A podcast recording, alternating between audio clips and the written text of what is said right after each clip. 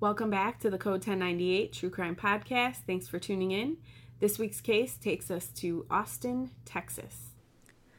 In Austin, Texas, on the banks of Ladybird Lake, there have been four men found dead since January 1st of this year.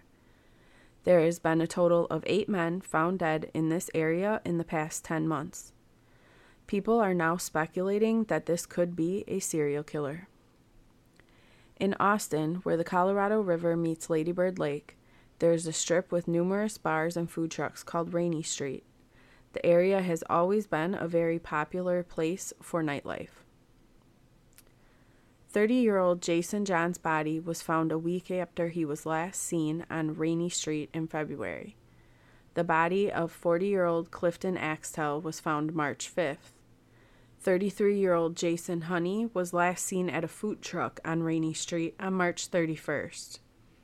His body was found April 1st.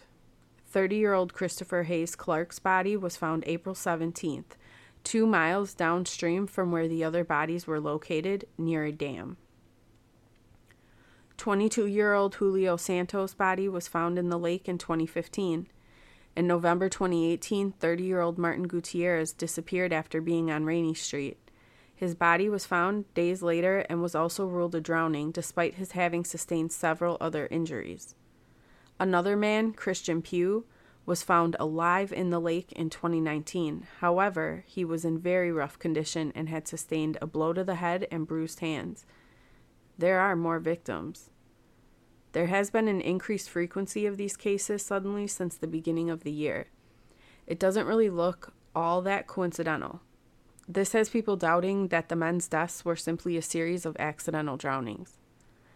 The odds of this occurring, all in one area, involving all men, similar in age, after all of them were last seen on the same strip, are all found deceased in similar locations from accidental drowning after consuming alcohol kind of slim. There have been rumors for a long time that many people have been drugged while out on Rainey Street. Every victim had alcohol in their system. Every victim was last seen on Rainey Street. Some of the victims were last seen at the same location. What is happening in Austin, Texas?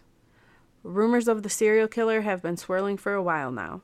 Could there really be a serial killer targeting men in Austin, Texas? This case leaves us with many questions. Hopefully, there will be answers one day soon.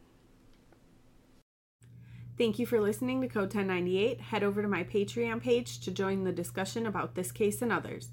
Until next week.